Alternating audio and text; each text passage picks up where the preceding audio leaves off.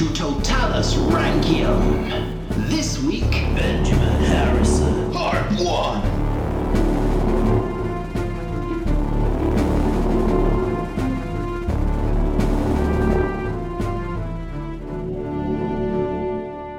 Hello, welcome to American Presidents, Totalus Rankium. I am Jamie. And I am Rob, and this is episode twenty-three point one, Benjamin Harrison. Is that, is that a coup of excitement there? It's the ghosts of the past. Oh, come to speak. Yes. Nice. What What do you know about Benjamin Harrison? Absolutely nothing. Well, I, well, no, one thing I do know. Yeah, yeah. He came after Grover Cleveland. He did. And, and as uh, I was giving Sound Guy the uh, the name to say, you, you recognise the name Harrison? Yes, because uh, the, the, the, the Beatles. William, yes, of course. Yeah. William Harrison. William Harrison, yeah. Yeah, there was another one, wasn't there? No. Well, no. I mean, there are other Harrisons in the world.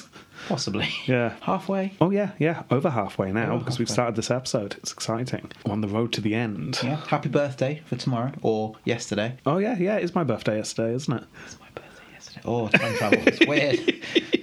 It is. Right. Anyway. At the end of the episode, we'll, us and all the listeners will sing happy birthday to you.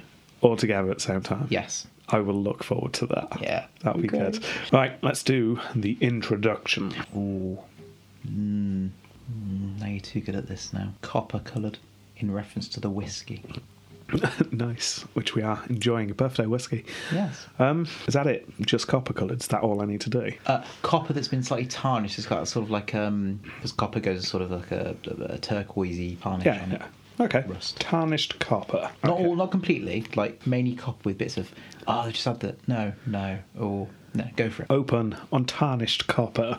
Ooh. It's dark. You can tell it's nighttime, and you're just looking at this essentially sheet metal tarnished copper. Okay. Um, and it's you, you can see some flickering lights in the distance, but like reflecting off the sheet metal. But you're quite close to the sheet metal. There's cobbled floor. You're outside. It's dark. It's spitting a bit, not coming down buckets, but drizzle. And then slowly, you so you hear the sound of a wagon. Mm-hmm. The, What wagons have you heard? I don't know. I'm trying to... And what are they doing on that wagon? Fair question. Um, I think like a squeaky wheel. But that's... Right, okay. Okay. Yeah, and horses, horses as well. Clip, clop, clip, clop, clip, clop. Nay, nay. Yeah, yeah. Right, okay, so. Nay. And then you see the horse legs come past, getting in the way of you and the copper sheet, and right. then the wagon comes past. And as the wagon comes past, swing by with your camera, and it's almost as if the, the, the breeze of the wagon's like pulled the camera. You're shaking Sorry. your head. Year sixty chair, where's your cohesion? Where's that copper? What is that? What, what, link it? What, oh, what oh, actually is it? Oh, you're about to find out. Don't worry. Are you dastardly grasping now? No, no, no, I know exactly what it is. Okay, fair enough. And as the camera pulls up, you realise you're it just keeps going up, but right. starts tilting down. And you realise you are now facing down, bird's eye view, on an alleyway, which just has things in it. There's a box uh, over there, crate, wooden crate, a, an yeah. old barrel, yeah. just some old bits of copper left over. Gone to rust, it has. Has it? Uh, yeah. Tarnished, you could call it. And um, good save, if you can call it that. There's nothing wrong with this. Anyway, it's really dark, though. You can't make much out apart okay. from the slight reflection on this copper. Indescript copper thing. Sheet metal. Yeah, okay. That's what it is. Um, anyway, you, you see a dark shape jump off the wagon and start coming to the back of the wagon. Cat. No, no, it's a person. Oh. You can tell that much. And then another person jumps off the wagon and comes around the back. Oh, and together they pull off something large and heavy off the back of the wagon. His name's Daniel. Not quite. It's a big, heavy shape. It kind of thuds to the ground. Yeah. And one of them goes, be careful. And then suddenly a door opens in the alleyway. Light spills out. The light just reflects off that bit of copper. Like no one's business. You see a silhouette poke its head out of the door. It's still looking from above here, and say something along the lines of, quickly in here before someone sees you. So the two people who got off the, the carriage pull this big heavy object into the warehouse, which is what it is. It's got a warehouse feel to this. Okay. By this time, the camera starts to just go down and follow them all as they go into the warehouse. So you're now inside this dark room. Very cellar kind of feeling, even though you're not actually underground. Industrial. Yeah. Pillars. Yeah. Anyway, they dump this package in the middle of the room. And uh, the, guy, the guy who let them in just says, right, uh, just put it... put it over there, and one of them pulls out a rope and starts tying something to one end of this package. And then, again, the person who opened the door said, we'll winch it up the shaft later, just uh, just let it hang for now. So you see, the rope that was being used to tie up one end of this package suddenly goes tight. You realise it's attached to something through the ceiling, in a hole in the ceiling. That's very much like a chimney that this rope's coming out of. And slowly... this package is dragged up towards the chimney, towards this shaft, and it bends slightly as it leaves the ground, and the cloth that's covering it starts to fall off, and you watch as a body of a man is slowly dragged up what looks like this chimney shaft. Oh. And you hear one man say, same price as last time, and then there's just the slow swinging of this body upside down. Benjamin Harrison, part one. Ooh. Yeah. Bit almost like Burke and Hare-esque. Very, very Burke and Hare-esque. This is very much Resurrection Men, you got that. Ooh. Oh, yes. Intrigued? Yes. Is the body Harrison's? I mean... who knows? So many questions. Who knows? Who knows? I know. And you will do soon. Yay! Okay, right. Let's do this then. We are with a family that we've seen before because it's the Harrisons. Yay! Yay! So we started William's episode with uh, a man stepping off a boat. Jamestown, right at the start of the American adventure. We went right mm. back to the beginning because the Harrisons have been in America since America was a thing, according okay. to the European white English settlers anyway. Yeah, yeah. We then had a montage of the family from sixteen thirty-three up to the War of Independence. So I'm not going to do that again. Mm. Uh, go and listen to William's episode if you want to hear more about the family. We'll just do a lot quicker montage. Okay. So it's a very similar montage. It's just everyone's running. Well, you know, kind of V H S fast-forward thing. Yeah, exactly. Little fast-forward things at the bottom, the little yeah. lines going through, yeah. Yeah, really jerky, quick image of the first Benjamin Harrison getting a job for the local government and make, getting rich. Then building a plantation, that gets thrown up within seconds. Uh, one of the heads of the family was killed, if you remember, when lightning struck him as he walked past a window. That's very unfortunate. That's very unfortunate. Steel windows. Exactly. They didn't see it coming. Uh, and then we got Benjamin Harrison five. They did not like the name Benjamin in the Harrison family. Benjamin Harrison five, who I believe, if I remember correctly, we compared to Brian Blessed. He was oh. six foot four and gained the nickname The Signer when he signed the Declaration of Independence. He made jokes about Jerry and his gerrymander and about Jerry being executed, saying, oh, if I get executed, I'll die quickly because I'm so big, but you'll dance around when you're hung. Oh, signing the Declaration of Independence. He, he, oh, he doesn't sound... oh. Yeah, and, and another one where he, he physically picked up John Hancock and just plonked him in the chairman's seat one meeting because no one could decide who the chairman was going to be. It's you! Yeah, exactly. So there we go. That's Benjamin Harrison five. Nice. Then we looked at Benjamin Harrison five's son in a lot more detail because that is William Harrison, uh, the ninth president of well, the United of States. It was. Uh, we followed him as he trained to be a doctor, and then he joined the army, and then he headed to the frontier, and he got married and started his life in the region. Then in eighteen oh four, while territorial governor of the Indiana Territory, uh, he and Anna had a son named John Scott. Which sounds like something you'd exclaim. John Scott! Yeah. yeah. John Scott uh, was the fifth of their ten children, so you would have thought they got used to it by now, but no, apparently it's John Scott, another child. So um, William then made a name for himself when he was fighting Tecumseh, remember? Yes, I remember he's that um, uh, Native American that was good at yeah. stuff. Yes, he was. His brother was called the Prophet. Yeah, and yeah. together they, they led um, a, a rebellion slash war of independence or freedom, depending what you want to call it. Uh, but yeah, generally didn't lay down. Also, William makes a name for himself in the War of eighteen twelve. So whilst William Harrison's making a name for himself as a general, John Scott is growing up. He then meets someone when he's twenty. He grew up quickly. Uh, he met someone called Lucretia. They had three children together. Lucretia? That sounds almost like a Roman name. Yeah, yeah, it does. Anyway, they have three children together, and then Lucretia dies at the age of twenty-six. Hope you didn't get attached to her. Oh, no. Well, it's just blurred. It was like marriage, then just graveside. Yeah, pretty much, unfortunately. I couldn't even find out how she died. Bear mauling. Oh, nasty. Teddy bear mauling.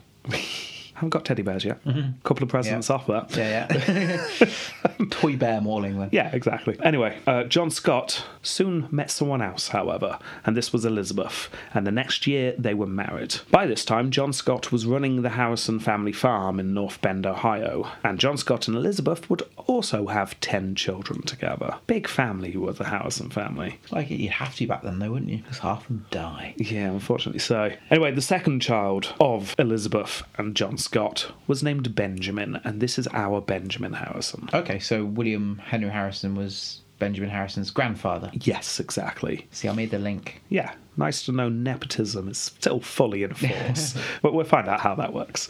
Anyway, born in eighteen thirty-three, Benjamin was born in William Henry Harrison's log cabin. That's the famous log cabin and hard cider log cabin. You remember the uh, the campaign? Oh, no. uh, Tippecanoe and Tyler oh, too. Yeah, yeah. And uh, he, he liked his hard cider and sitting in his log cabin. Yeah. Yeah. If you also remember, the so-called log cabin by this point was a huge house because it had been built up upon and extended, and oh. like you couldn't see any of the logs anymore because they just looked like normal walls. Fair, and, fair enough. Yeah, so it's a big house. The family that Benjamin were born into, uh, they weren't rich. I mean, William Harrison was obviously doing well for himself. Well, yeah. Uh, But it's a huge family, and there's only so much money to go around. So they weren't rich, but they also weren't destitute. No. You do, if reading some of the history books, you do see a lot of... Uh, Benjamin Harrison bring himself up from his destitute past. It's like really not convinced. He had a massive log cabin and a massive farm. So. Yeah, but um, again, we'll get into that a bit more later. Mm. Uh, anyway, William was obviously a prominent national figure by this point. He was able to pull strings and make favours appear when one of John Scott's brothers died, leaving a huge debt to his family. So the family had a safety net. They weren't rolling in it, but they knew that if worse comes to worse, a favour or two could be asked for. Yeah. Uh, but that said, I mean, John Scott's running the farm, and the farm's really not making much money. In fact, they are losing money. Little Benjamin grew up on this farm, learning to help out when needed, uh, learning how to fish and hunt. Two things he enjoyed doing very much. He'd help clean out the chickens and the pigs, do other farm things. Yeah, milk the goat. Make he cheese. People make cheese, yeah. don't they? Yeah, yeah. His education began when a log cabin, they did love their log cabins, uh, was uh, built on the Harrison's land and turned into a school for all the children in the area. So oh. like, the local school was on his land.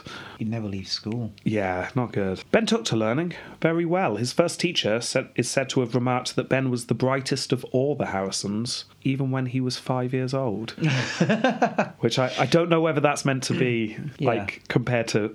all Harrisons when they were five, or whether... No, I think... Yeah. At that age. In fact, I'll quote, even when he was five years old, he was determined to go ahead in everything. Competitive, that's good if you want to yeah. be president. From an early age, once he knew how to read, Ben would go up to his grandfather's house and look at the books in the extensive library that was there.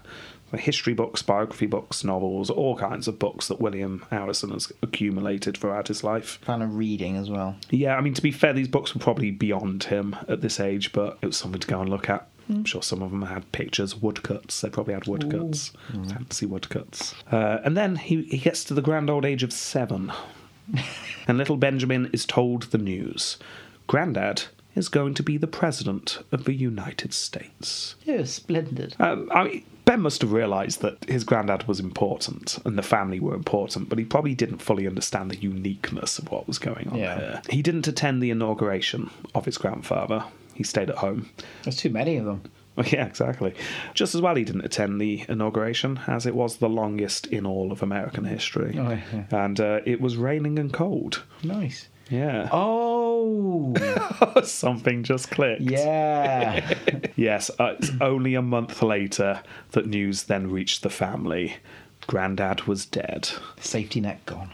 Little Benjamin probably grew up thinking that being the president was the most dangerous thing in the world. Yeah. As the country mourned, so did the family. William's body arrived at North Bend, and he was buried. Little Ben then carried on with his life. Now, John Scott was struggling financially more than ever. The family had connections still, but with William dead, the connections were a bit more shaky. And even if they did have some connections and favours they could pull, you can't really eat a favour. No. It doesn't put food on the table. No. Still, John Scott was able to put just enough money together to send fourteen-year-old Ben to Farmers College near Cincinnati. He was determined that his son would get an education. Farmers College? Yeah, it was just the name. It wasn't a college for farmers. Oh, that's what I was hoping, like... I'm guessing that it, like, the uniform was dungarees, yeah. straw hat. It's like, oh. Chad, where's your ear of corn? Sorry. All right, sit on the bale of hay. Time to learn to milk a cow. Fraser, grab the udders. No, that's not a cow, Ben. That's a bull. Put those down. Was that their international teacher coming? Yeah. Yeah, yeah. It's good. Yeah. In from Britain. Yeah, well, uh, Ben enjoyed his time at, at Farmers College. Uh, he had a very religious upbringing. Uh, in particular, his mother was very devout and instilled this into her children. So Ben would continue his love for religion in college, where he was taken under the wing of a man named Professor Bishop. Very religious name, isn't it? It is, but he was not a bishop. He was a Presbyterian minister, which oh. probably confused a lot of people. Yeah, go and see the bishop. What? But, oh. I'm confused. So, yeah, Ben gets on with his studies. He was st- seen as a very able student. Uh, there was a rumour that he was involved in the raiding of the local orchids belonging to the president of the school one day. Oh. But... Scandal.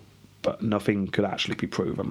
So that happened. There's another story of the boys filling a keg full of stones and rolling it down a corridor where when prayer was supposed to be going on. Why would you, that's not even fun. What? Yeah, we don't even know if Ben was involved. He was probably no. just praying. I mean, I, on my way back home tonight, I saw like these secondary school kids uh, pushing each other in trolleys. That's fine, I understand that. Rite of passage for a teenager. Yeah, but rolling a barrel of rocks. They didn't have trolleys back then, though. Well, that's true. Yeah, that's true. Simpler times. Exactly. Yeah, so those were two stories that I, I got, but I don't think Ben was actually involved in them. I think Ben just got on with his work whilst yeah. some shenanigans went on. It seems that he spent his entire time in college praying and studying. Mm. Anyway, Bishop set his class difficult tasks, which meant that they had to research American history in detail and then use facts to formulate ideas. They weren't just going to learn by rote, they had to come up with their own ideas. Uh, we have one piece of writing from Ben at this time. Oh. He wrote about America's character using how women were treated to prove how civilized the country was. So, treating women less good... in treating menfolk was seen as refinement. Oh, no, no, I'll, I'll read. Oh, thank you. Yeah, okay. Look at the position women occupies in this country. I'm not sure why his voice was like this when he's only just gone to sleep. Very young developer. Look at the position. no, I'm going for the first one. Look at the position women occupies in this country. Instead of being regarded as a slave far beneath the dignity of man, she is considered a superior being, and in the eyes of many, an angel. This is, however... the case only when we behold them through the telescope of love. Way. Yeah. Always good to get the phrase telescope of love to any piece of writing. Well, it's Valentine's Day tomorrow. Which, like all other telescopes, has the power of magnifying objects. Ooh. ooh. If you say so, Benjamin. And perhaps this possesses the power to a greater degree than any other. But whether we behold them through this glass or any other, she still appears worthy of the exalted position that she occupies. So, there you go. We treat women so amazingly well. We are such a civilized country. Which I think tells us more about the relative comfort of Ben's family yeah. and the life that he was living more than the nature of the country, to be honest. Yeah, I think you might be right there. Yeah, I'm sure that this would have been news to a majority of women living in America at the time. What the bloody hell do you mean? Yeah.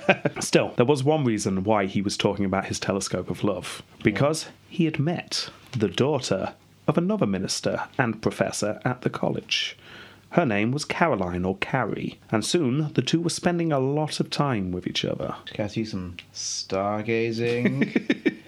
Might see a shooting star tonight.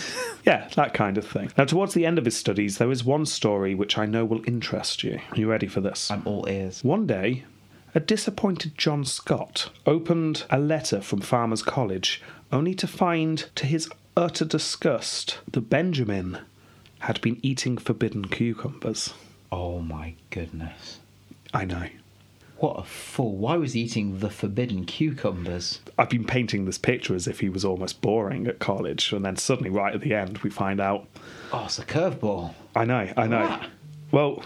Let, let, let me continue. His sisters, who were already not happy with Benjamin because he wasn't writing home enough, they sent a letter to Ben's older brother, who was also at Farmers College, yeah, just to tell Ben's brother to tell Ben off. Yeah. I'll quote, "Tell Benja if he doesn't write me, we will scratch him out of our books." That's how one letter ended. But there was a postscript.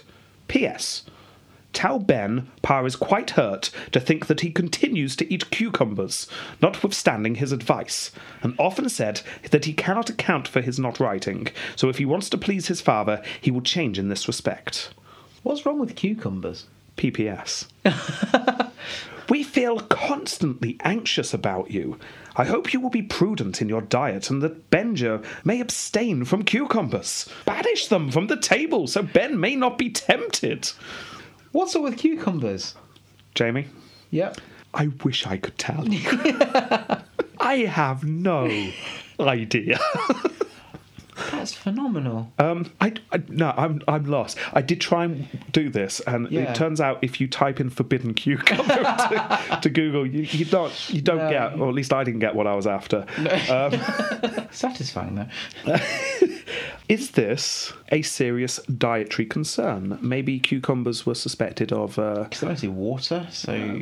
Uh, maybe that people thought that you would get ground. ill. Yeah, maybe. No, they hang, don't they? Is this... I mean, these were very deeply religious people. Oh, is this a phallic thing? It might be a phallic thing. It might thing. just be a phallic thing. Or is it just a weird thing that Farmers College wrote home about and Benjamin's sisters found it as hilarious as we do and uh, just started writing back, taking the mick, basically. Yeah. Kept talking about how worried they were about the cucumbers. I don't know. Oh, that see, I would love that if that was probably the case. Yeah. For the love of God, don't eat the cucumbers. But there we go. I mean, I, I was worried. Benj- some people have said, it's like, how are you going to make Benjamin Harrison interesting? He's known for being one of the most boring presidents. It's like, well... we found it. We found it. He, The man eats the forbidden cucumber. Yeah. Oh, he's got now got a habit, though. He's got like powdered cucumber in his pocket. Yes. Every now and again. Oh, oh, yeah. Oh. Yeah, just from now on, just imagine a cucumber in his pocket. Okay. For emergencies. Yeah. How do you think they felt about marrows and carrots? Oh, God, a marrow. That's more than forbidden. Yeah, well, if uh, if it was a joke, which, uh, like you say, I really hope it was a joke, and his sisters just found it as funny as we do, the mood suddenly turned very serious. No, seriously, put away the cucumber. Yeah. No, uh, illness swept through the family at North Bend. Ben's mother and two of his siblings died. Oh, wow. Yeah. Ben wrote to Bishop... The hand of God has indeed been pressing sorely on our little household. Oh. Anyway, Ben's seventeen by this point, and he goes to Miami University in Oxford. What? Which obviously is in Ohio. Huh? We've come across the Miami before. Miami were a uh, a Native American tribe. Oh, yes. Uh, yeah, yeah. From the Ohio region. region. Right. And then, obviously, uh, Oxford is just a name stolen from England as people went over. Because they can't make up their own. Yeah. yeah. yeah. Or well, maybe maybe someone was fording an ox. Who knows? Wow. As in, like, fording a river. I should probably say yeah. with an ox, not actually fording the ox. No, I think you should ford the ox. Okay. Anyway, Miami University in Oxford, Ohio, um, was a sudden move for Ben. Uh, there were a couple of reasons why he wanted to move, though, because he was doing well in Farmers College. You, you can now tell the difference between a cow and a bull and a chicken and a goat. You can't milk a chicken. Exactly. The main reason why he wanted to move uh, to Miami University was that Carrie had moved to a girls' college in the area, and uh, it's very boring stargazing on your own. I mean, common uh, for students, but just not as fun. Yeah, it's always better to stargaze with somebody else. Yeah. Now, Ben had been home for a few months with his mourning family, but at last he leaves the very sad household behind him, and he did very well in Miami as well. he soon became president of the Literacy Society. Mm. Uh, he became more aware of politics at this time. The Compromise of eighteen fifty had just come through. Uh, Ben thought it was a very good compromise. It would keep the country together. Yep. Yeah, morals be damned. Hmm. Uh, so while continuing his studies, Ben starts to think about his future. There are two things he thinks he could do well. Number one, obviously, become a lawyer. Yeah, yeah, because that's what everyone does in our podcast. Yeah. Number two... priest, vicar, yes. bishop, something like that. Join Not bishop. The, join the ministry. Yeah. Yes, exactly. Those are one of the two things he wants to do. Uh, he felt the call to do God's work, but he also really wanted to be a lawyer. It's like, I, I do feel the call. Oh, I could get rich. It's like, son, you can you can do God's work. We can help the lame, give advice to people that truly need it. Or you can waste your life, countless amounts of money and endless parties and drinking.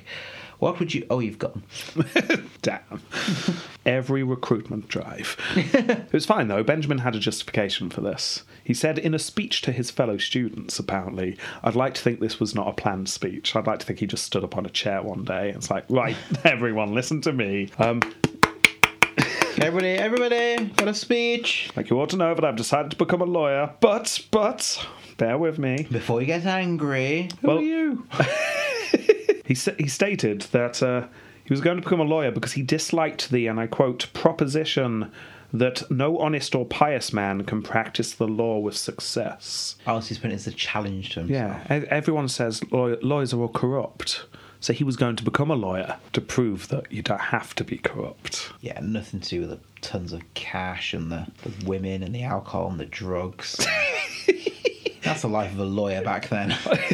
I'm pretty sure it is. That's in the films. Yeah, it's, yeah, definitely. It, it was just the rock star lifestyle. Yeah. Anyway, he, he knows what he's going to do now, so he graduates. He does He does well enough, not amazingly, but he, he graduates. Um, by this time, he and Carrie were engaged. Oh. However...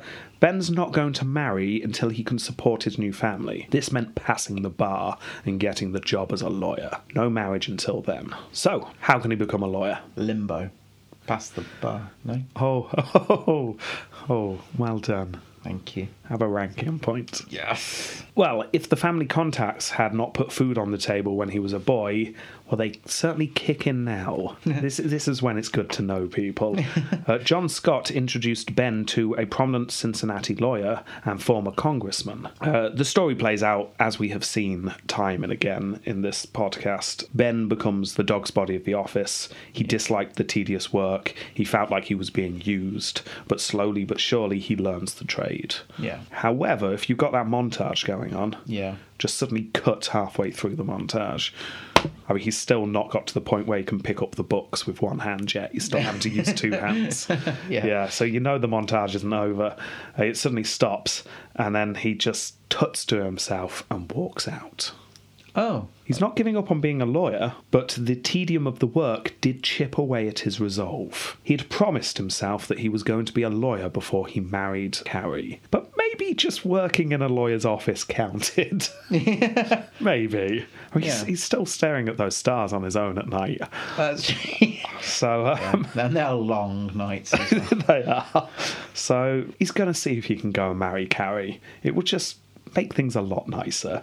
Take the edge off. So he goes and pays uh, Carrie's father a, a visit and assures him that he would be able to support his daughter. Definitely. I know I'm on a pittance for a wage right now, but don't worry. I've, I've got it sorted. I've got a plan. After all, he was determined to succeed. And everyone knew in America at this time, as long as you worked hard and you were determined to succeed... You did. You would. So... as long as you were rich and... Well, this this works. Yeah. Here's all right. What one benefit of the American dream? You can say things like, "But I'll succeed because I want to," and people go, "Oh yeah." I wonder how much that'd work. How far could you get away with that mindset? I don't know. Anyway, this works, and in eighteen fifty-three, Benjamin and Carrie were married, and Carrie was pregnant within days. A lot of stargazing that night. Oh, yes. Not long afterwards, Ben passed the bar. Uh, it was, it's suddenly already ego. And... yeah. He skipped to work that morning, whistled his way into the office. just flew through the paperwork. Yeah. There's a sudden change in him. Can't quite put our finger on what. But... Anyway, he, he was determined to get out of Cincinnati, however. He really was fed up of working in that lawyer's office. He did feel hard done by. Um, and he'd just grown to loathe the entire city during his training. So he, he was going to go and make his own way in the world. So the Harrisons moved to Indianapolis. Uh, he had a cousin there who happened to be a prominent businessman and politician. Of course he did. So that helps. He's making his own way. Yes, exactly. Ben set up his lawyer firm, but Carrie stayed at home with her parents for the rest of the pregnancy, because it's always good to be near mum when you're pregnant for the first time. Makes sense. Yeah. Ben hasn't got a clue what's going on. No. So. Well, I'm not even sure I got there, to be honest. We were literally stargazing. uh, however, in eighteen fifty-four... Uh, when little baby Russell was born, they moved and their family were reunited once more. Wow. So there you go, you got a little family. The law firm was going slowly. Uh, to begin with, uh, he gained a few cases, um, but nothing worth writing home about. Ben started to despair. I mean, his plan was really clear. He was determined to succeed, but it turns out that it was actually a bit harder than that. Also, the market seems really saturated of lawyers this, this time, doesn't it? It's like everyone and their dog's a lawyer. There, there are definitely a few lawyers, but don't forget that is mainly because we look at presidents, and presidents tend to be well, ex-lawyers, yeah. So we do have a certain bias there. Fair, fair enough. I'm guessing to every farmer you probably got only about ten lawyers.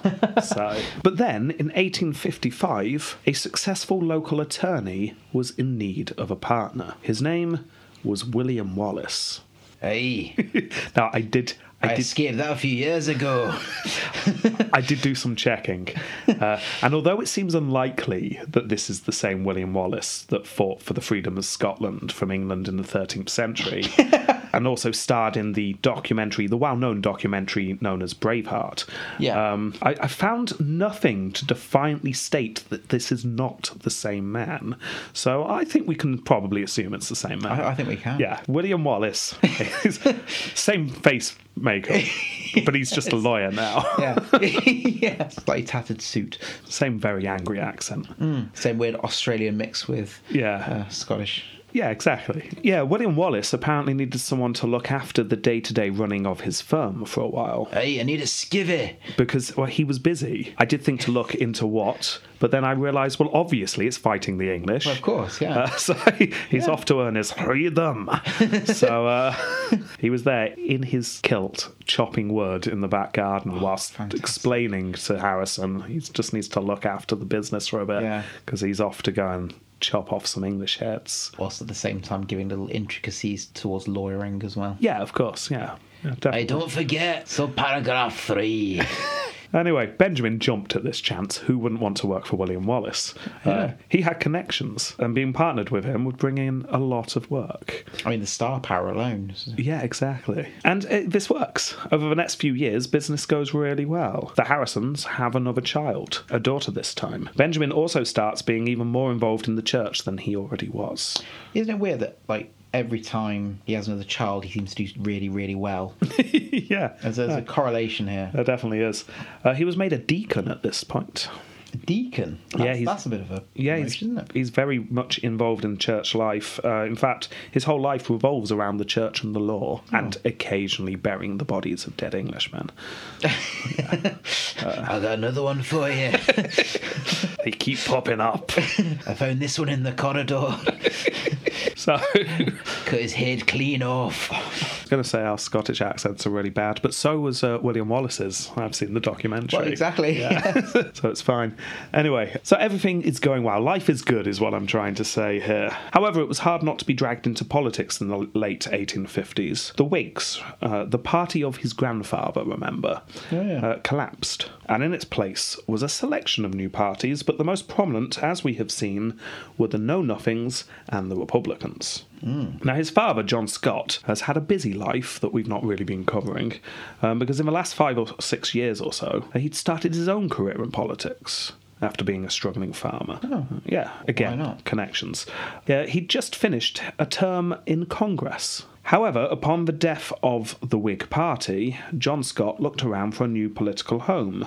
He wrote to his son letting him know that the American Party seemed to have the right idea. The American Party? Oh, yes. Know-nothings would replace the Whigs opposing the Dems. Understand that, son, was the tone of the letter. Benjamin, however, was less sure. The know-nothings were a tad racist, Benjamin thought. A little bit bigoted, quite angry. Didn't he support the compromise, though? Yeah, but there's a difference between supporting the compromise because you think we need to compromise and uh, just yeah. blaming immigrants for everything. That is, a, yeah. So, um, anyway, perhaps the Republicans would be a better fit, he thought.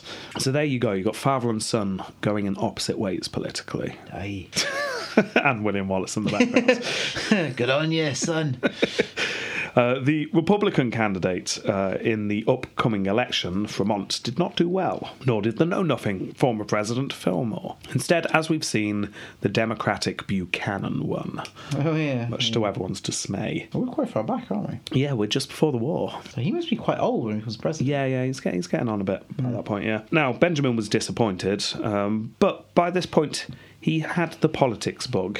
He wa- he wanted to get involved, so he decides to run for office, or at least an office. This is city attorney for Indianapolis, which he gets, which is good. And then he yeah. becomes the secretary of the Republican State Committee, so he's getting high up in the state Republican Party. By this time, the Republicans were starting to take note of this lawyer chap uh, called Abraham Lincoln, who was uh, making the right noises, and Harrison started campaigning for Lincoln, delivering speeches, raving against the, and I quote, slavery oligarchy in Washington. Uh, at this point, John Scott sent his son a letter complaining that Benjamin needed to watch his rhetoric. He said that your grandfather's friends would be offended by the way you're talking about them.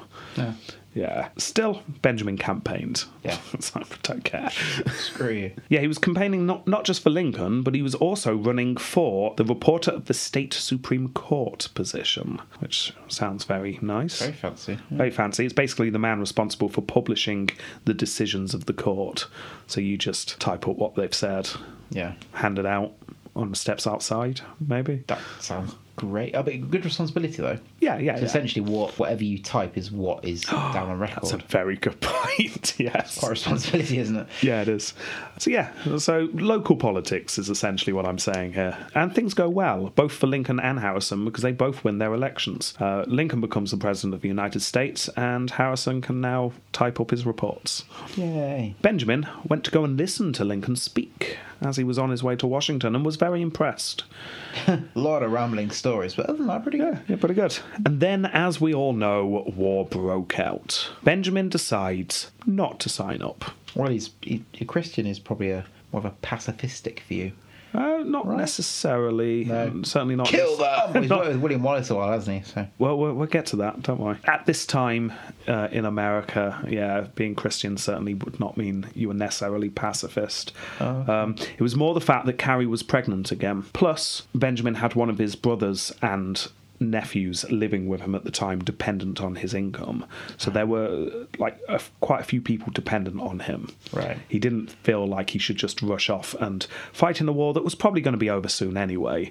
After all, how can the North lose this? We're so much more powerful than the South. Yeah, it'll be over by Christmas. Exactly. Then, however, the daughter who Carrie was pregnant with died in childbirth. Mm. Yeah, the family were devastated. The war seemed of less importance to them okay. than the personal tragedy that had just occurred. However, after a year of fighting, it became clear to everyone that this war's not going away anytime soon, and pressure was started to be put on the men of Indianapolis to sign up. The governor of the state had called out through the papers uh, for men to defend their homeland. Come on, guys, what are you doing? This is a real war, we need to go and fight. Mm. Now, it just so happened that the next day, Benjamin and William Wallace were due to meet the governor about some other business. Nothing to do with signing up for the war. Probably William Wallace wanted to talk about the encroachment of the English or something.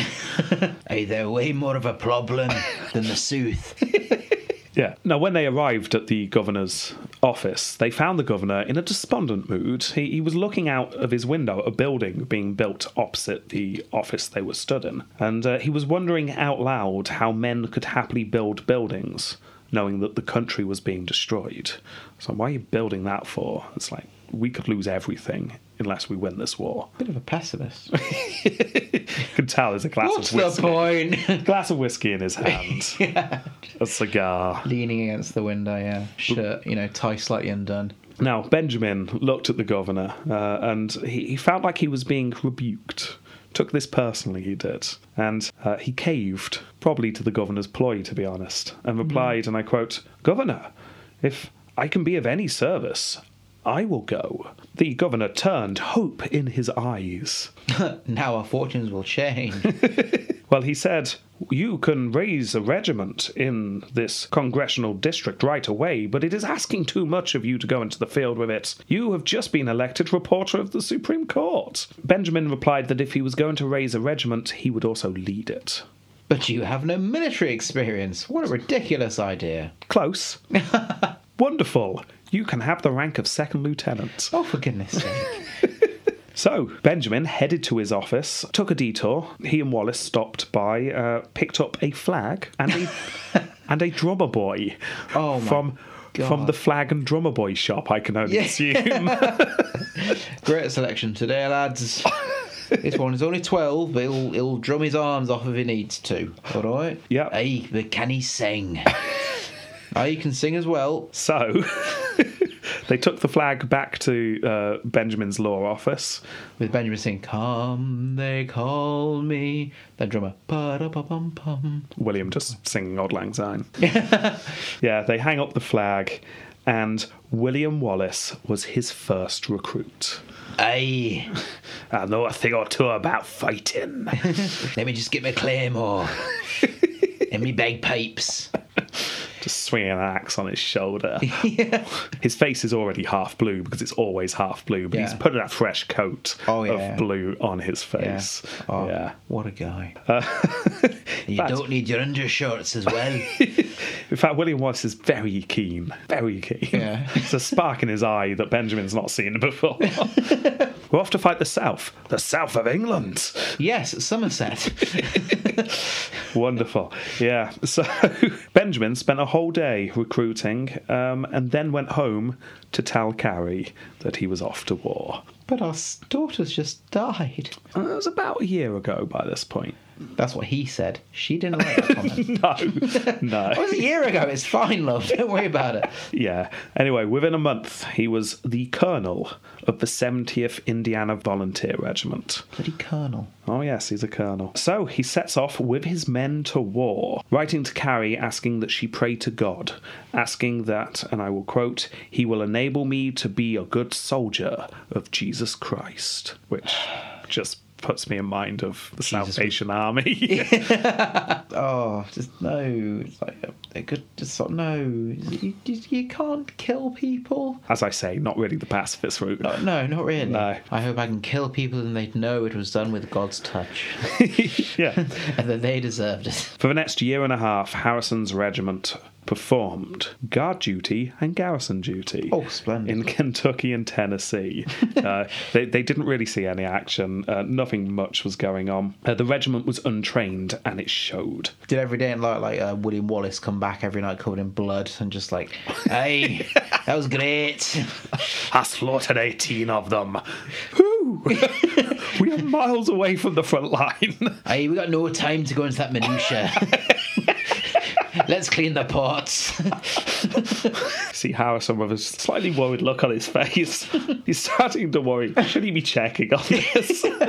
But it's really not my job. It's not really my remit. Yeah. Um, but the problem with the, the regiment was um, everyone kind of knew each other because everyone was recruited from the same place and they weren't really seeing any action. So it was it seemed a bit like a holiday. Uh, uh. And everyone was just messing about, basically. So in order to attempt to bring his men into line, Harrison adopted a strict regime. Alcohol was banned outright from the camp. Drilling took place almost non-stop. Colonel Harrison soon noticed his superiors starting to take note. Oh, good regime going on there. Good training. That's fantastic. Pot scrubbing. Yeah. Uh, but he also noticed that his men were starting to grumble. It soon became common for his men to duck out of camp just to find some booze. It was then noticed by his superiors, would often find his men out, just out drunk somewhere. He he was losing. discipline. Yeah. He was he was perhaps hammered down a bit too hard, and people were resenting him for it. He wrote home to describe one of the troublemakers to Carrie. "He is a blatant infidel who hates me for the religious influence I attempt to exert over the regiment." Ooh. Yeah, you, you know that whilst he's doing all the drills, he's got a Bible in hand. Oh, no. And he's he's quoting scripture and... Oh... Yeah. Ten Bibles on their backs are doing push-ups kind of thing. Maybe that. Oh. Uh, eventually, though, the regiment was brought under some sense of order. Um, after a long time of doing very little, the regiment were then called up to serve under Sherman and his campaign to take Atlanta. It actually looked like they were going to see some fighting for the first time. He wrote to Carrie, "You will perhaps like to know how I feel on the eve of my first great battle. Well, I do not feel in the least excited, nor in any sense shrinking. I am... in my usual good spirits, though not at all insensible to the grave responsibilities and risks which I must bear tomorrow. Should I be numbered amongst the slain, let your grief be tempered by the consolation that I died for my country and in Christ.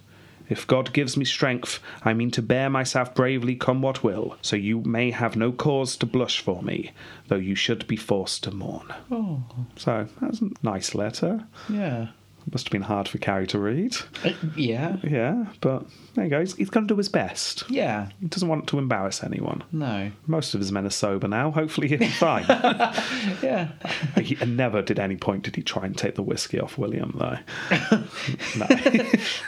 "William, I come to ask you about your whiskey intake." "I can do more if you want." "I can double it." Anyway, Harrison did well the following day. He was in the thick of fighting uh, the Battle of Resaca. Uh, really? He was ordered to take a hill that was being held by Confederate forces.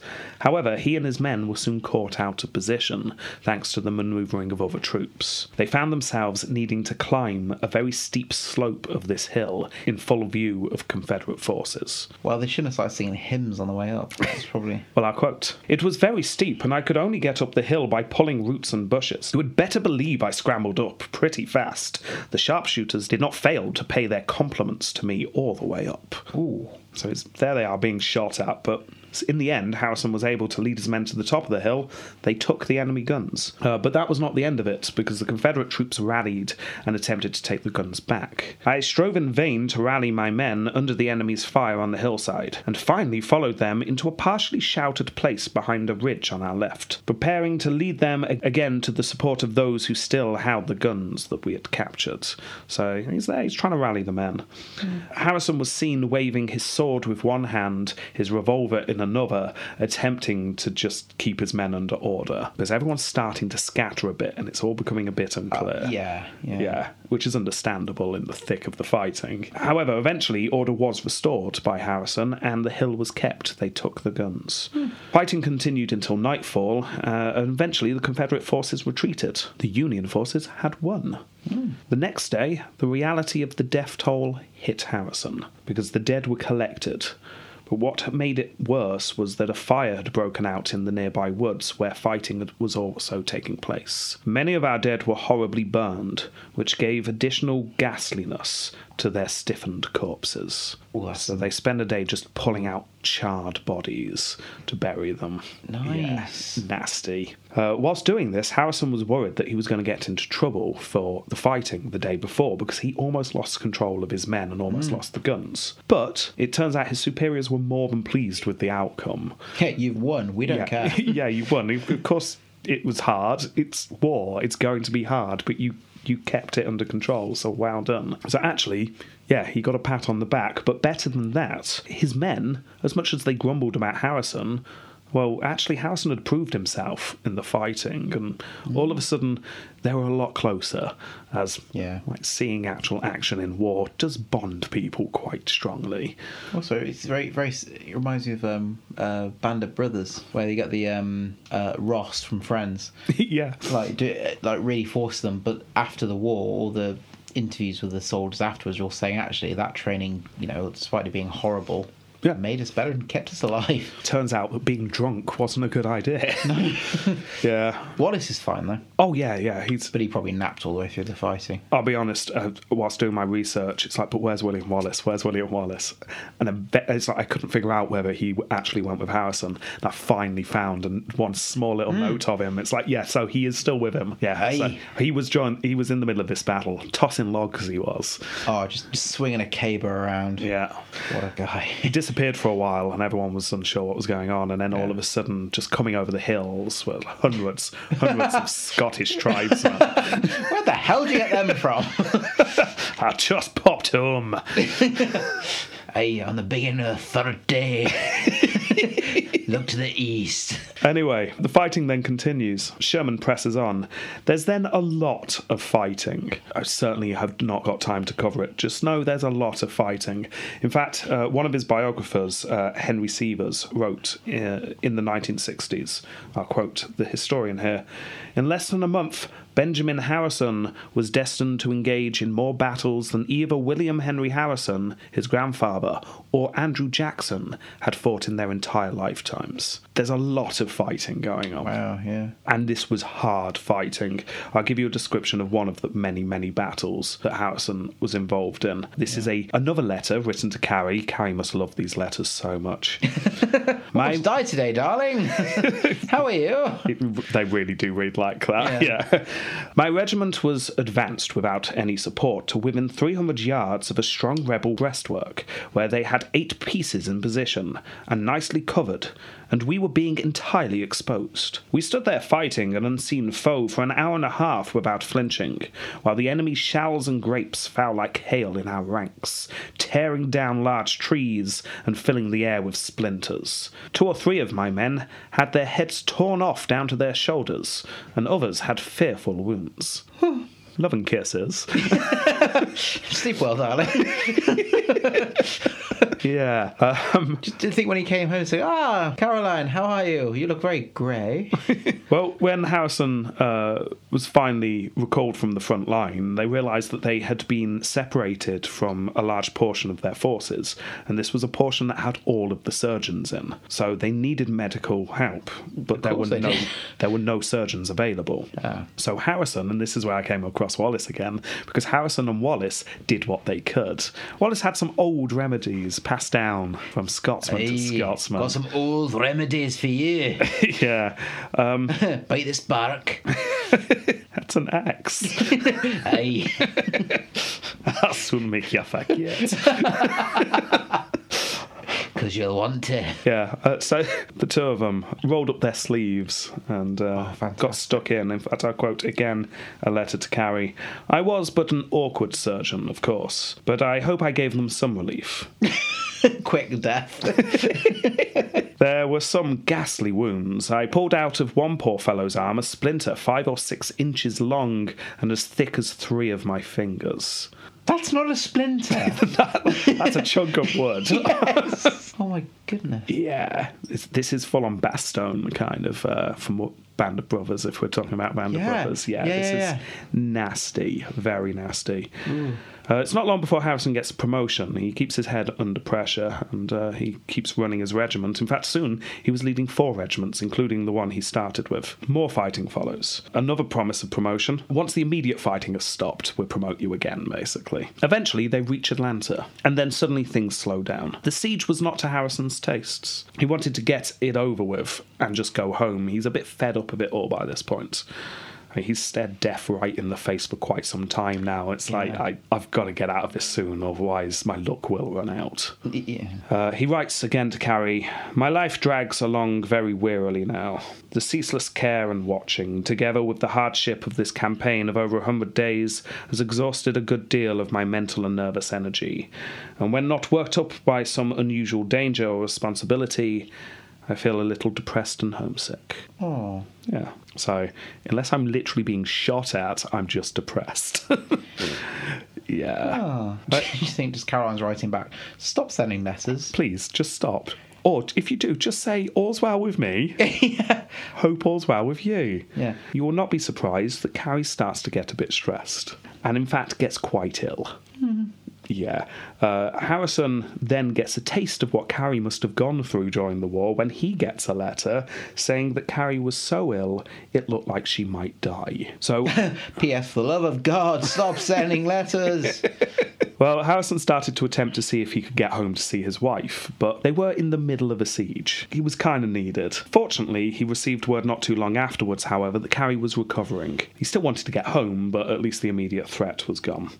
And a couple of weeks later, Atlanta fell. And Harrison, who had let it be known that he wanted to get back to his wife, was given a job. Your job, very important this, go back to Indiana and uh, let the governor there know how we've done. Recruit some more men while you're there, um, and then come back. In other words, you've earned it, go and see your family. Aww. The journey home, however, was more eventful than he would have hoped for, because he got on a boat that was travelling up the Ohio River. This is just a civilian boat. Now, obviously, there's lots of military people around during the Civil War, but this was just a normal civilian boat. Had a few soldiers on it. But they're just travelling up the Ohio River. Up the river they go, and then suddenly gunshots are heard. And then the civilians on the boat start to panic, because they realise the boat is being fired upon. Someone's trying to rob the boat, or maybe someone spotted the soldiers and just started... Pirates, that's what it is, it's pirates. Band of pirates. Yeah, so most people were panicking. One passenger, however, recalls seeing Harrison, and I quote, "A revolver in each hand, blazing away with great enthusiasm and vigour at the people on the shore." So, uh, yeah, I mean, Harrison's been through some... bleep. Yes. So he's not taking this anymore. Like, for the love of beep, I'm gonna. So yeah, he's he's just stood one yeah. one leg on the, the rail, one foot up on the rail of the boat, pounding his chest out every shot. Come on, come on, kill me. He's been hanging around with William Wallace for quite some time. It's rubbed off on him. But uh, William William's at the side with a with a like a shot of whiskey going, "Hey, that's too much." Yeah, anyway, he was uh, rejoined with his family, and while at home, he campaigned for the re-election of Lincoln. So he did a bit of like like politics. Uh, Lincoln won the re-election, as we saw in his well, episode. Yeah. Well, at least he'll fall asleep, serve a full two terms, which is nice. Yeah. Uh, and Harrison, after a good break, seeing his family, he's rested, Carrie's now well again, so he decides it's time to get back to his men. He's feeling guilty. They're still fighting. Yeah. You know how you've now recovered. Bit of news. Uh, however, on his way back to his men, he received orders that actually he needed to lead a brigade in Tennessee in order to block a southern counteroffensive. So we, we need you somewhere else, Harrison. So go, go and take over this brigade. He took um, charge of some men who he didn't know, and they weren't very well trained, or if they were well trained, they were injured from previous fighting. Ragtag bunch of men. It's, it's not the men he'd bonded with. One arm, um, yeah. A lot of P T S D. Exactly. It's, it wasn't great. He didn't enjoy it. There was some fighting defending Nashville, uh, but it's not quite what he'd experienced before. Uh, and then he was given leave again once that finished. Said, "Do you want to go and visit your family again?" That's, yeah, okay then. Um, so he does that, says hello to Carrie, but then, no, really, he's going back to his men this time. Time to go. Or at least that was the plan, because scarlet fever then hits, and he gets ill. Quite severely ill. He spends several weeks recovering from this. Scarlet fever, gosh. Yeah, not nice. Eventually, he manages to pull through the illness, and at last, he's on his way. He's going to go to North Carolina. He's going to get to his men and Sherman. And the journey took a while, as you can imagine. It's a long distance to go.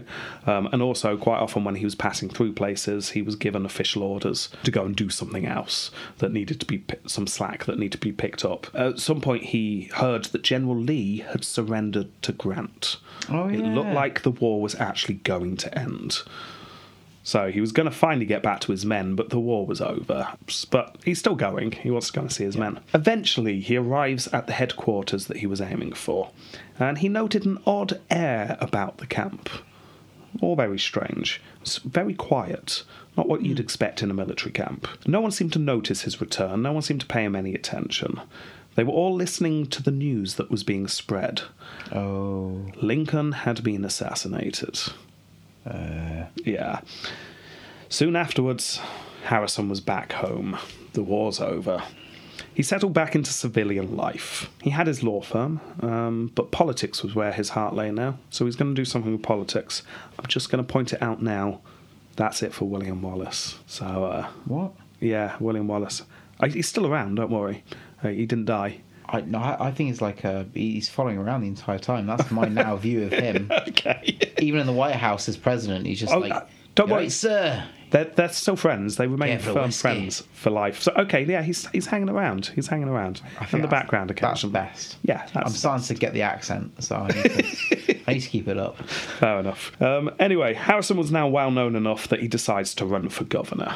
Hmm. He did not win. I mean, he was popular, uh, but a friend of the old governor had uh, also ran, and you know, come on, yeah, yeah. Democracy. uh, so it's back to the law. Then the Panic of eighteen seventy-three comes along. Many start to struggle. Uh, if you've just got a regular, normal job, it was harder to put food on the table. He's now forty as well. Oh, yeah. uh, if you happen to work in a business that could take advantage of other people suddenly needing lots of legal uh, problems to be sorted, however, you could actually work, you could actually do quite well. Yeah. Yeah. Uh, in fact, the Harrisons really start doing well. A lot of work comes in. He and Carrie have a new house built in a very fancy part of town. This is a large mansion of a house, sixteen rooms. It's still there today. You can go and look around it. sixteen rooms. Yeah, yeah, really big grand house. Uh, Harrison went on to say around this time that a bit of financial panic was a good thing because people were in too much of a hurry to get rich nowadays, he said, standing on the porch of his new mansion. Hmm. It's like people are in a rush to get rich. You need to slow things down. You need to work up throughout your whole life to achieve things. Right. Yeah, which I'm sure was the message that most people start struggling to eat at the time wanted to hear. Yeah. Thanks. Anyway, he carries on being a lawyer. He was partly involved in one of the national scandals of the day, the whiskey ring. Well, you know whose problem that was. Well, yeah, definitely. Harrison represented a man named Brownlee, who was an internal revenue inspector who was accused of taking bribes from a whiskey distiller. Uh, the whiskey distiller had uh, agreed to spill the beans in turn for a lighter sentence and said, yeah, I was paying that guy. As the distiller gave details in court, he made a big deal of describing the scene of paying the bribes down to the minute details. He even said that Brownlee was wearing kid gloves because he was off to a wedding afterwards. However, Harrison was then able to find a witness that claimed that Brownlee had no gloves during the wedding. And because of that one detail about a glove, the whole case falls apart. Interestingly, you'll probably just go, yeah, obviously, as most people listening probably will. Whilst doing this research was the first time I realised the phrase treating things with kid gloves does not mean child gloves. It means fancy gloves made out of kid skin, as in goat. So you're be- being really delicate because they're really fancy gloves. I didn't. Do you know, I've never even heard that phrase before. Oh, do you not? Yeah. No. Yeah, it was whilst I was reading this, it's like kid gloves. Oh, of course, like goat skin. Yeah. Because yeah, they used a lot, ah. wasn't they? Used it for, like, for, for breeches in the seventeen hundreds yeah, as the, yeah. the fancy, you know, yeah, exactly. Soft kind. So, yeah, treating it with kid gloves, fancy gloves, not children's gloves, not like mittens. Really hard to pick up a bottle of whiskey with that, wasn't so it? I'm sure many people are listening to this going, yeah, obviously, but it's the yeah. first time I'd thought about it. Of course. So, he's doing all right as a lawyer, he's yeah. raking in the money. Everything's looking good once more. He's gone through the horrors of war, but everything's good again. Yeah. His name is now high up in the Republican Party, certainly at a state level. Uh, so he decides for a second time to run for governor. He he doesn't win. He's not doing well at that, is he? No. Uh, the campaign was a tough one. Uh, the Democrats made a big deal about Harrison loving kid gloves, you know, from the trial. And yes. kid gloves, aristocracy, and yeah, he's just a member of the elite. That's all he is. Uh, nothing changes. Yeah, it really doesn't. And the trouble is you get people like the rich, influential people saying, oh, don't trust the elite. Oh, yeah, yeah. Goodness sake. Sorry, rant. Yeah. So, yeah, he loses. But he had impressed many in the party, and he was approached by a man, or, or by many, and asked to go campaigning for Hayes. Hayes happened to be the next Republican nominee. Oh, Hayes. Hayes. Oh. Splendid, thought Harrison. Lovely. Wonderful. Yeah.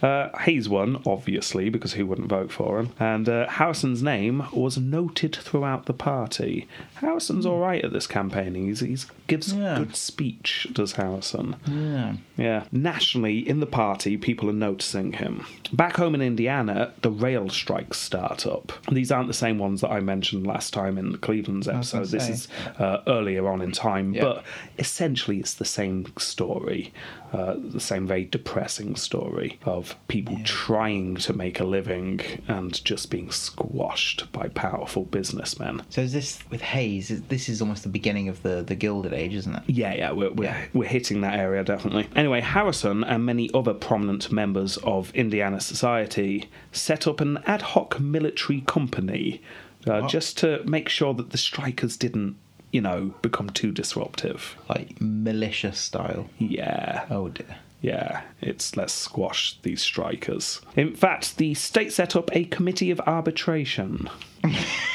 How fair was that? Oh, well, wonderfully, wonderfully. Yeah. Uh, it settled some disputes.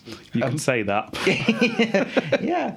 Yeah. Harrison served on this committee. In one meeting, Harrison accused the strikers of, and I quote here, putting their hands on the throats of commerce and destroying property by stopping the movement of freight. See, I would argue, I mean, because you, you could really judge Harrison for that view. Yeah.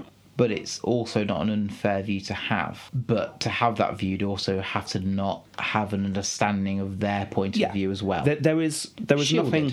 There's nothing factually incorrect no. about what Harrison said. They are putting their hands on the throats of commerce and they are destroying yeah. property by stopping the movement of freight. Yeah. That's the whole point. Yes. They're doing that because they are trying to highlight the fact yeah. that they are being exploited. Do you think Harrison's shielded or he's just... coldly don't care? I've been through it. I've seen enough. yeah, uh, he's he's uh, rich and arguably, and maybe I'm being slightly unfair here, but possibly the worst kind of rich person. Oh no. In the sense that he genuinely thinks he was really poor to begin with and he's worked his way up from nothing. The fact that his granddad was literally the president of the United States, that has nothing to do with him succeeding no. in life. Hard work, that's what got him there. Do you remember his plan? He was going to work hard and succeed, and yeah. he worked hard and he succeeded. The American uh, dream. Exactly. Nothing to do yeah. with all the favours he was able to pull. Uh, so he probably struggles to understand that other people just weren't succeeding. But maybe I'm being unfair there, because I... I've got no actual evidence for that. No. But that's the feeling I get. That's not, it's not unfair judgment, I don't think. So, yeah, as you can imagine, this doesn't go down well with the strikers. No, no. No. But uh, as we've seen, the government, state and national, plus these personal militias of the rich in the area striking, led to strikes being put down. Harrison's firm stance against the strikers won him renown in some areas of society, mm-hmm. the rich and powerful areas. Yep. Um, yeah, yeah. But not with the common man and woman. No. They were less impressed. But if you want to make it in the world as a politician, do you want the common man on your side or the rich and powerful? Yeah. Yeah. Anyway, it's around this time that John Scott dies. Hmm. Uh, Benjamin Harrison travelled to his father's funeral and met up with his family. The day of the funeral arrived and the family stood around the grave together as their father was lowered. Uh, it was Ben's brother who noticed something a bit odd about the grave nearby, because the family had a friend who died literally days earlier. It was a sad time for the family. Oh. And uh, this grave was right next to where where their father was being buried. Yeah. And it was noticed that the uh, the ground looked freshly dug. I mean, it was only a couple of days old, but this was, like, really freshly dug. Oh. That's a bit odd. And in fact, there'd been rumours. In fact, there'd been a bit of a problem with the old resurrection men recently. Yeah. Yeah. Uh, uh, just for our listeners, what's a resurrection man? It's grave robbing. That's yeah. what it is. It's the this digging up of corpses and selling them to the medical profession. Because as we have seen, the medical profession's going through a bit of a revolution at this time. Mm. Genuinely, thanks to this, though. As awful as it yeah, there, there was... Perhaps is? Oh, oh it, it's it's not good. Not good for the family. No, but um, they certainly uh, made progress. Mm. A lot of advancement was made because um, they had some bodies to experiment on. The fresher, the better. Yeah, so anyway, the uh, Harrisons decide they're taking no chances. So they stop the funeral. Some very heavy stones are found and some concrete. Wow. An image of a van sort of beeping its way in reverse. Beep, beep, beep. Attention, this vehicle is reversed. Really hard to get the horses to go backwards, but they yeah, managed no. it. Yeah. So they, they literally put these massive stones and then pour cement over the casket. Uh, and then that's lowered down and they put the earth on and they have their funeral. Good and safe. However, the next day, Ben's brother, who's also called John, John and three policemen go to investigate the, the grave, what's actually happened here. They dig it up and sure enough, the body had been taken. Sir, there's some muddy footprints leading from the graveside. Yeah. Follow them. Well, John and the policeman then do the very sensible thing, which is just head to the medical college. It's like, well, I mean, where's the body going to be? It's going to be yeah. at the medical college. So, off they go. However, the medical college have become used to these searches. um, yeah, um, so a search was of the premises took place, but they came up empty. There, there was nothing there. Um, a lot of jars, though. Yeah, well, I say empty. There were things there, just yeah. not their friend.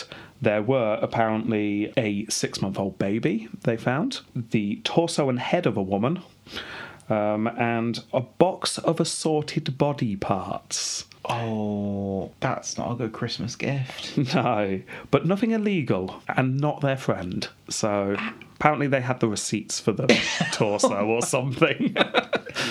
Yeah. Assorted body parts. Assorted body parts. That's... You see, my uh, my immediate thought is feet and hands, but there are lots of bits of the body that could there be are... in there. A kneecap. Intestine. Yeah, who knows? Oh, so the flashback at the beginning was them, let's hide the body. Ah, you're getting somewhere. Right. Uh, then they head upstairs. They give up on their search. They're just going to do some interviews uh, with the medical students and professors there. But when they go upstairs, they notice this tight rope that disappears into a hole into the floor. Well, what's that, they ask? And it was explained, oh, we, we winched the bodies upstairs to be looked at um, just by pulling them up this shaft rather than carrying them up the stairs. It just makes sense. Oh, okay, they say. Is there anything in it now? Uh... Yeah. The rope is pulled up, and sure enough, there's the body of a man hanging upside down, just on this rope. Uh, John dismissed it. That's, this is clearly the body of an old man. This is not my friend. So, okay. It's all bloated and red looking. He didn't yeah. look anything like that. I mean, it's a it's a body, but, I mean, there are supposed to be bodies here. Yeah. Uh, it, it's grim, but it's meant to be grim here. Yeah. So, okay, well, it's not my friend. So let's move on. But at that point, one of the policemen lifted the cloth that hung over the man's face, just out of curiosity. And apparently John went white, because he was now staring into the hanging face of his own father. Oh, my... Yeah. Oh. Yeah. Oh. I, that was a great setup, Rob, by the way. That was brilliant. Yeah, yeah. We yeah. was not expecting that. No. So, at the beginning, it was actually John Scott who was being dragged off the wagon. Oh. Yeah. So he's going to be his friend. Oh, no, that's that, no, oh, it's nicely not. done. Nicely done. Well, uh, meanwhile, at the graveyard, I mean, the Harrison family are off to pay their respects. And, uh, oh dear, apparently the stone and the concrete didn't work, so they rush to try and find John and say, our father's been stolen, at which point John says, yeah, I know, I found him. um, Literally, it's been twenty minutes. Yeah, the, the grave robbers apparently just watched the whole thing with the stone and the concrete and just went, well, they missed the fact that you can just, like, open a coffin from the end instead of from the top. So they just pulled the end off and pulled yeah, the body out. Dig around it. Yeah, yeah, so, yeah. Grave robbers were actually at the funeral with their spades. Yeah. It's like a magic trick. The body was never in there. Oh. Clever. Yeah, anyway, as you can imagine, the Harrisons not best pleased. Uh, a furious... Harrison family filed civil lawsuits against the medical school, but actually the records of the case were destroyed in a fire about a decade afterwards, so we don't actually have the details of the case. But as you can imagine, the Harrison family, a powerful family. Mm-hmm. They probably regretted stealing John Scott. Anyway, putting all this behind him, Harrison decides that it's time to run for governor. Third time's a charm. Nah, he lost. Nah. Yeah. Yeah, he failed once more. The Democrats were too popular at this time, so although he was the most popular uh, Republican candidate, the Republicans want him to go for it. Uh, he can't beat the Democrat. Nah. Um, however, because he is now very popular in the Republicans, he was offered a job by none other than President Hayes himself. He was to work on the Mississippi River Commission, working on ways to improve the waterway. So that's nice. So he gets on with that, and then later on in the year, because he is a big name in the party now, he attends the Republican National Convention. Uh, this is the one, if you remember, uh, this is the angry one that Garfield spoke at, oh, and yeah. Conkling and Arthur fell out at. Um, yeah, so we've seen quite a bit of this mm. convention before. It was one of the more dramatic ones. Harrison's there. Uh, he threw his support behind Garfield, as did many, to keep out the stalwarts from New York. Also, uh, this is the election where Arthur afterwards drunkenly boasted in public uh, about buying votes yeah. at Delmonico's, yeah. the whole soap thing. Yeah, yeah. Well, these votes that were purchased were bought in the swing state of Indiana. Oh. Yes. That's his... That's Harrison's home state. Yeah. Yeah. I tried to look into it, because nowhere in the books I was reading did anyone even mention this. It was just... It just occurred to me. Yeah. It's like, hang on, that's Indiana. That's what Arthur was boasting about. I wonder if Harrison knew about this or was involved. I couldn't find anything to suggest that he was. But uh, there was a lot of corruption going on at that time well, in the Republican yeah. Party in Indiana, so it would be shocking if he knew nothing about it. But how involved he was, who knows? Maybe he knew and really disapproved. We don't know. Maybe. Maybe. What we do know is the swing state was won, and everyone was very happy. In return, word was sent to Harrison from the newly elected president, do you want a cabinet job? This is Garfield. He's just become yeah, president. Okay. He's, he's. Do you want a cabinet job? I'm planning to stick around for a good eight years at least. Uh, uh, so yes, please. Yeah, that'd be splendid. Could work for me. Uh, Harrison thought about it and decided, uh, actually, could I be in the Senate instead? Because you've got to get voted in for that. Well, democracy. Oh, yeah, of course. Yeah. Now, although Harrison was seen by many as the Republican leader in Indiana by this point, he did have a rival in the state. This is a man named Gresham. Uh, Gresham was not happy with his rival's rise, so he attempts to block Harrison getting the seat, uh, but Harrison's got too many friends. And again, because of democracy, Harrison gets the seat. Yay. So he's now in the Senate. In fact, for the next six years, he serves in the Senate. Hmm. Uh, he, he just gets on with his job. He works hard. Um, yeah, Garfield gets shot and dies horribly. Um, Arthur becomes president. Uh, and while all that is going on, he's just sort of chipping away in the Senate. He chaired a couple of committees. He got involved in the tariff debates that were going on, because everyone loved a good old tariff debate at this time. Don't worry, we're not talking about tariffs today, though. Oh, they might come into it a bit next time. Oh. Warning our listeners in advance. Oh, yes. He stuck to the party line, generally. He caused no waves, mostly. He did cause a bit of a ripple when he voted against, that's right, against the Chinese Exclusion Act. That's good. Yeah, most senators in both parties agreed with excluding the Chinese at this time, but like President Arthur, Harrison thought that perhaps this bill was a bit too much. It... And he argued that it violated treaties with China. Maybe we shouldn't be doing this. Well, that's all, all about treaties rather than, you know, people just trying to make a life here in, you know, the U S that we did. Yeah, interesting you say that, because that distinction comes up later. Is it? Yeah. Ooh. Yeah, quite soon, in fact. Um, anyway, when the, next, when the next national convention comes along, Gresham and Harrison were in a bitter internal battle for control over the Indiana Republicans. There was some talk of Harrison perhaps becoming what Garfield was last time, a dark horse compromise candidate. However, he didn't have the momentum behind him, uh, especially with Gresham actively working against him within his own state. And after all, most decided it really was Blaine from Maine's turn. And sure enough, Blaine from Maine won the nomination, and Harrison started campaigning at a national level once more, and again doing a good job, because he's a good campaigner. But as we've seen, Blaine lost, and the first Democrat since the war was elected. However, having made an impact in the swing state of Indiana once more, some were already starting to think of the next election, and some were starting to mention Harrison's name. In the meantime, Harrison went back to his daily life. Uh, he was fully part of the political machine now, but he decides to step back from the Senate. Yeah. And sure enough, it's not long before he starts making his moves to gain the next nomination. Now, Blaine is still the most popular man in the party, but one day he suddenly shocked many by stating that he was not going to run for the presidency again. Many nodded sagely. Ah, yes. Wise thing, a wise thing. Of course, of course, the reluctant leader. Oh, yeah. Oh, we understand. Yes. Yeah, no, no, no, really, said Blaine. Everyone around him nodded very wisely once more. They understood, wink, wink. Of yes. course we understand. Of course, sir. Yes. Yeah. Blaine just looked a bit annoyed. But still, it's fine. He's not he's not going to run. Some saw it as an opportunity to advance. This is our chance. There was a man named Sherman. Uh, this is the brother of the General Sherman that uh, Harrison served under during the war. Yeah. Um, so Sherman decided to go for it, but more importantly for Harrison, Gresham also decided to go for it as well. So the battle's on. Gresham started by spreading it around that Harrison voted against the anti-Chinese immigrant bill. The mad fool. uh, Harrison's supporters... Uh, responded by letting it be known, oh, no, no, no, Harrison didn't vote against it because he likes the Chinese. No. No, he's just unhappy with the details of the bill. Don't worry, he's a racist. Yes, he's yeah. like us. Don't worry, I'm in him. Ooh. Yeah. So whatever was uh, uh, Benjamin's views at the time, it's very much spun at this point of, no, no, no, no, no. He, he would have voted for it if it was a cleaner bill. Yeah.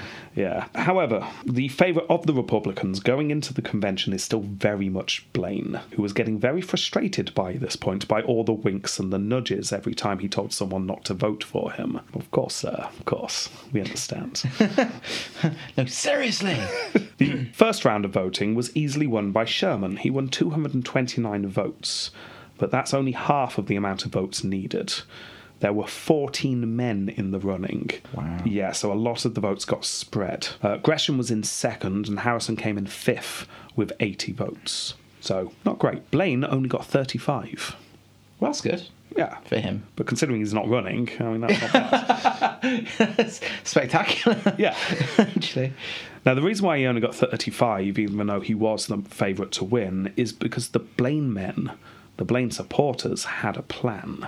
These are the half-breeds. They're still knocking around. Uh, they would split their votes evenly across the board, helping out the underdogs where they were needed. Yeah. Generally, keeping a deadlock for as long as it took for everyone to go, fine, we'll have Blaine then. Yeah. Yeah. Yeah. Uh, because of this, Harrison saw a boost to his support. Coming in fifth meant that he was popular enough for the half-breeds to go, okay, let's give him a push, but not too popular that he was going to go over the yeah. line. Yeah, so he, he sees a bit of a push. It soon got to the point where he was level with Sherman. They were both wow. getting around two hundred votes. Uh, and then the Blaine vote shifted because they didn't want him to get become too popular. So his vote share starts to go down again. Now, it looked like that this would just keep going. Many started to talk about how Blaine is definitely going to win now. I mean...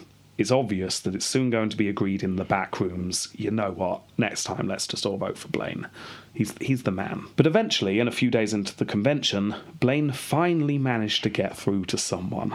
I'd like to think using like a megaphone or something. Big blackboard, crude drawing of himself, the word president, and then just a not equals sign yeah. in the middle.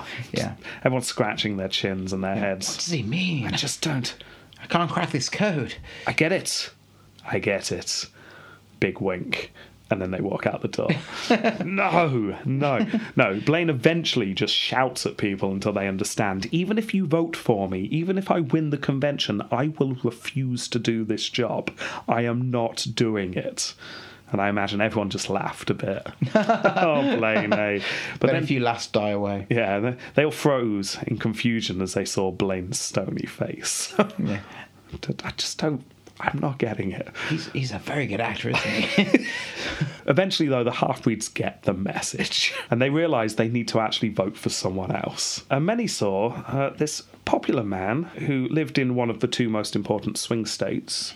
Uh, this man named Harrison, he's a good choice, actually. Mm. Yeah, you know what, we could deal with him. So a couple of rounds later, Harrison gets the nomination. And so the campaign for the election begins. Now, as I've said before, in this day and age, uh, it was common for people to write biographies of potential presidents so the electorate could get to know who they're voting for. Yeah. Well, who would you want to write your biography? Not necessarily a person, but what kind of person? What profession?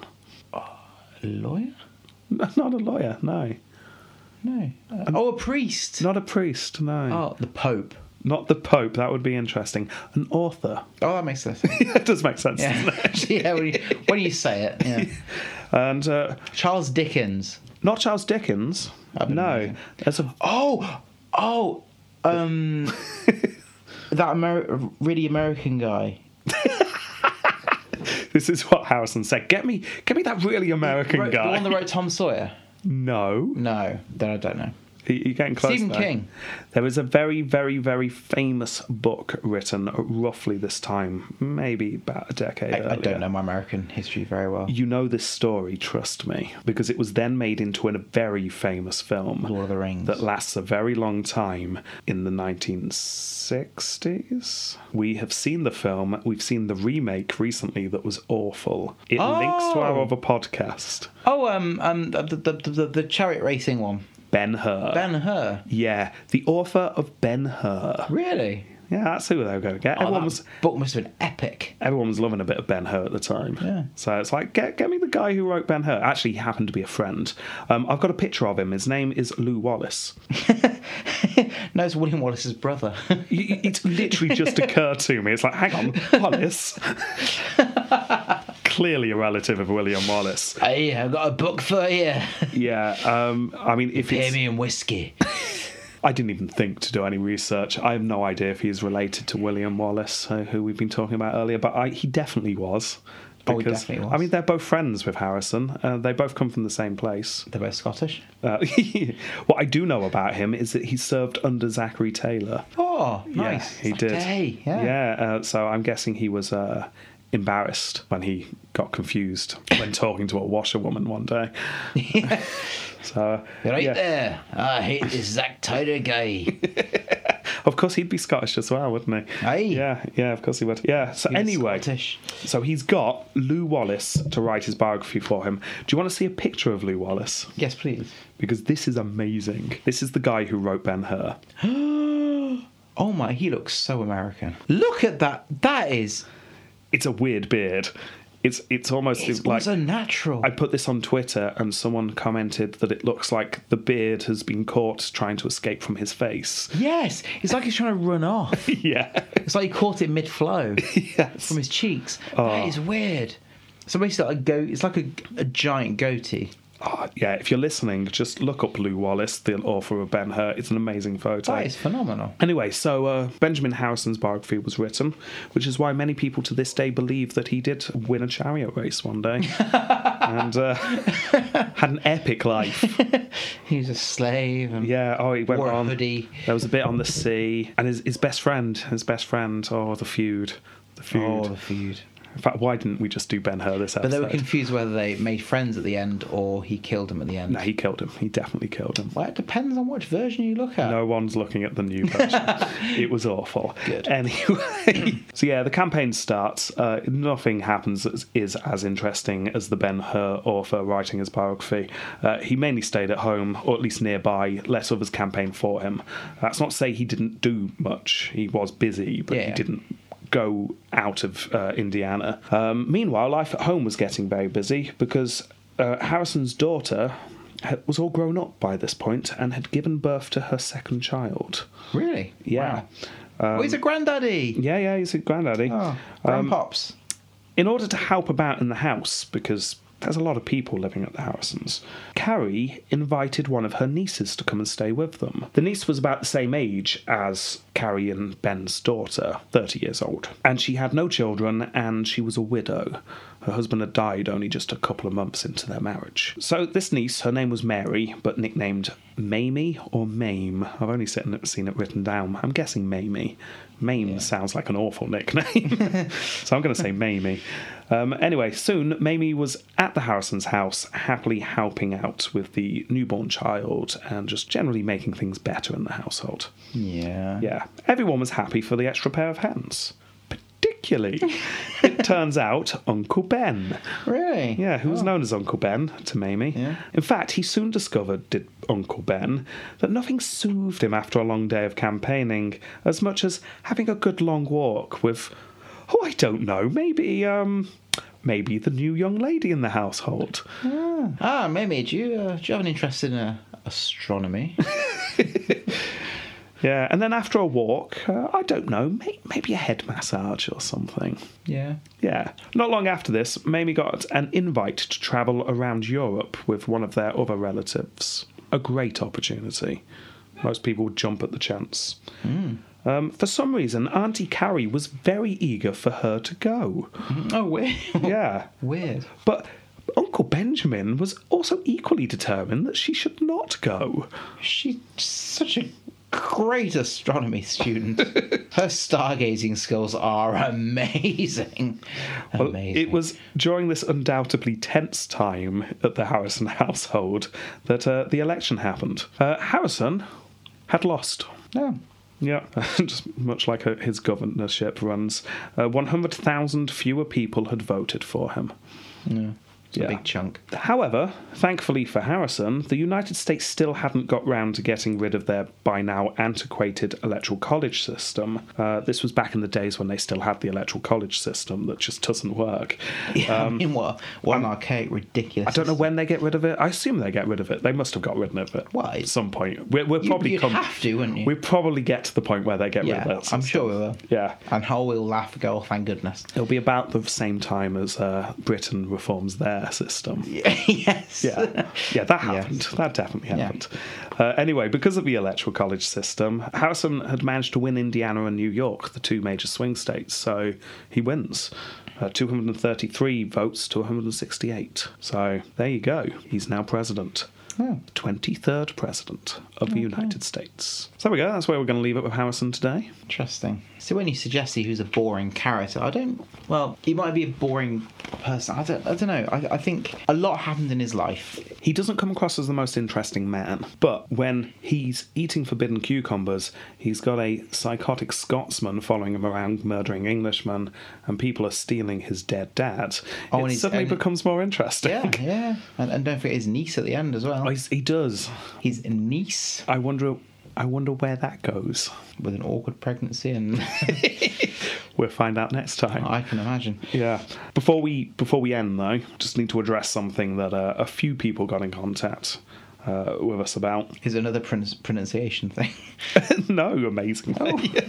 We get a lot of those. I, I think they just expect it by this point. Yeah. They're British. What do they know? Cleveland. Oh, did we add up wrong again? No, we didn't add up wrong. Oh, that's right. But remember, we um, deducted one of his points because he lost an election. So one of his bonus points got deducted.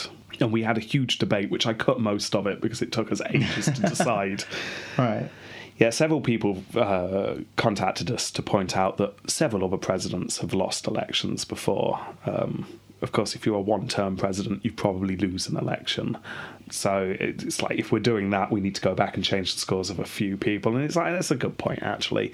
So Cleveland gets his point back. So he's gone from twenty-one to twenty-two? Yeah. All right. So he, he's still not great, okay. But yeah. Are, are these people not... Li- listened to us before from our Roman podcast? I'm, I'm trying to keep it like... I noticed the inconsistencies. I'm, I'm trying to keep some vague consistency right, okay. in this podcast. Give the impression of consistency, okay. Yeah. I think because we're only on like twenty-three and we're only yeah. doing forty-four in total. So what, what? In, in the Roman one, we're on yeah. one hundred thirty-one. No, who cares true. By that point? So what was the argument? I can't... Well, obviously... Who's well, because what? he was, I, I generally can't remember. Because Cleveland wasn't um, president for two terms consecutively, because he had his break, oh. which is Harrison's presidency. It goes Cleveland, Harrison, Cleveland. Oh. So we say because Cleveland lost this election that we've just talked about, he needs a point deducted.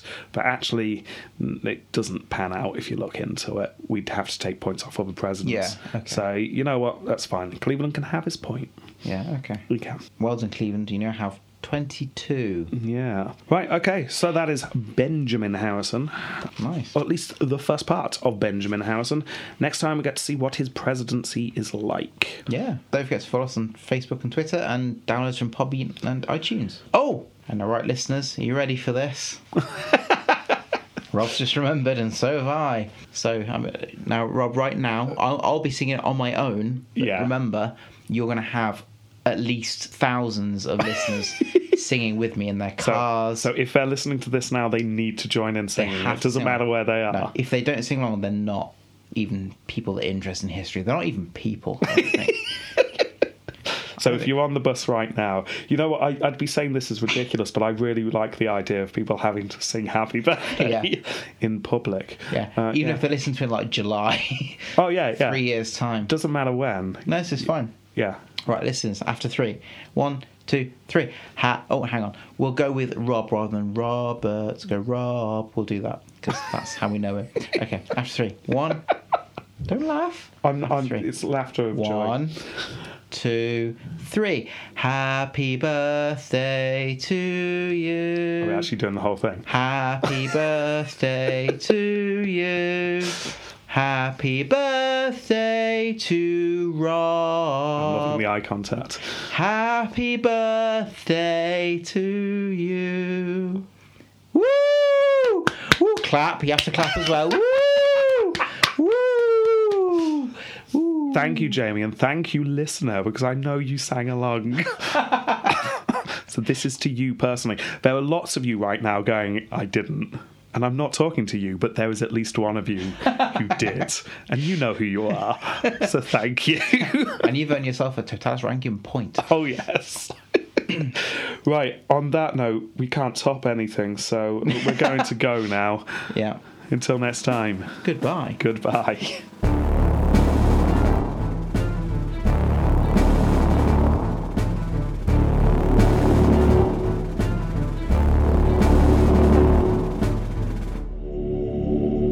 And obviously then um, I think, no, I know, I'm sorry, I know that it's paragraph four, subsection three, which ends with the sales of all jellies being forbidden within four feet of the parked horse. Aye, well done to you. I've, have I done it? Have I passed the bar? Aye, you're now a lawyer. That's it, I'm done. No, one more question to you. What, William, what? Aye, I'm William Wallace. Yes, I know. And I see a whole army of my countrymen here in defence of tyranny. Um, I, I, it, it's just me, William. You've come to fight as free men, and free men you are. I, I, yes, I am free. Wait, is there a question in this? What will you do without freedom? Oh, oh no, I, I know this one. This comes from the clause of the statute written in... Will you fight? What? Will I, will I fight? Fight?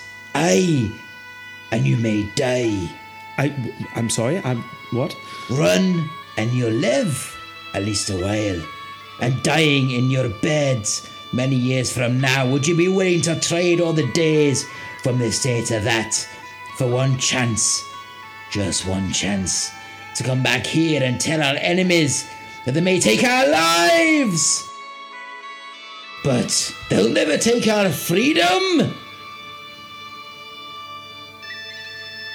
I'm sorry, was that a question? To be honest, I'm not sure. I'm a wee bit drunk, but I got one other question for you. Okay. Are you English? Uh, English?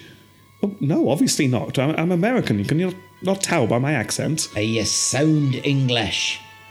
Oh, I, I meant to say... No, I'm not. Aye. Aye. Let's lawyer.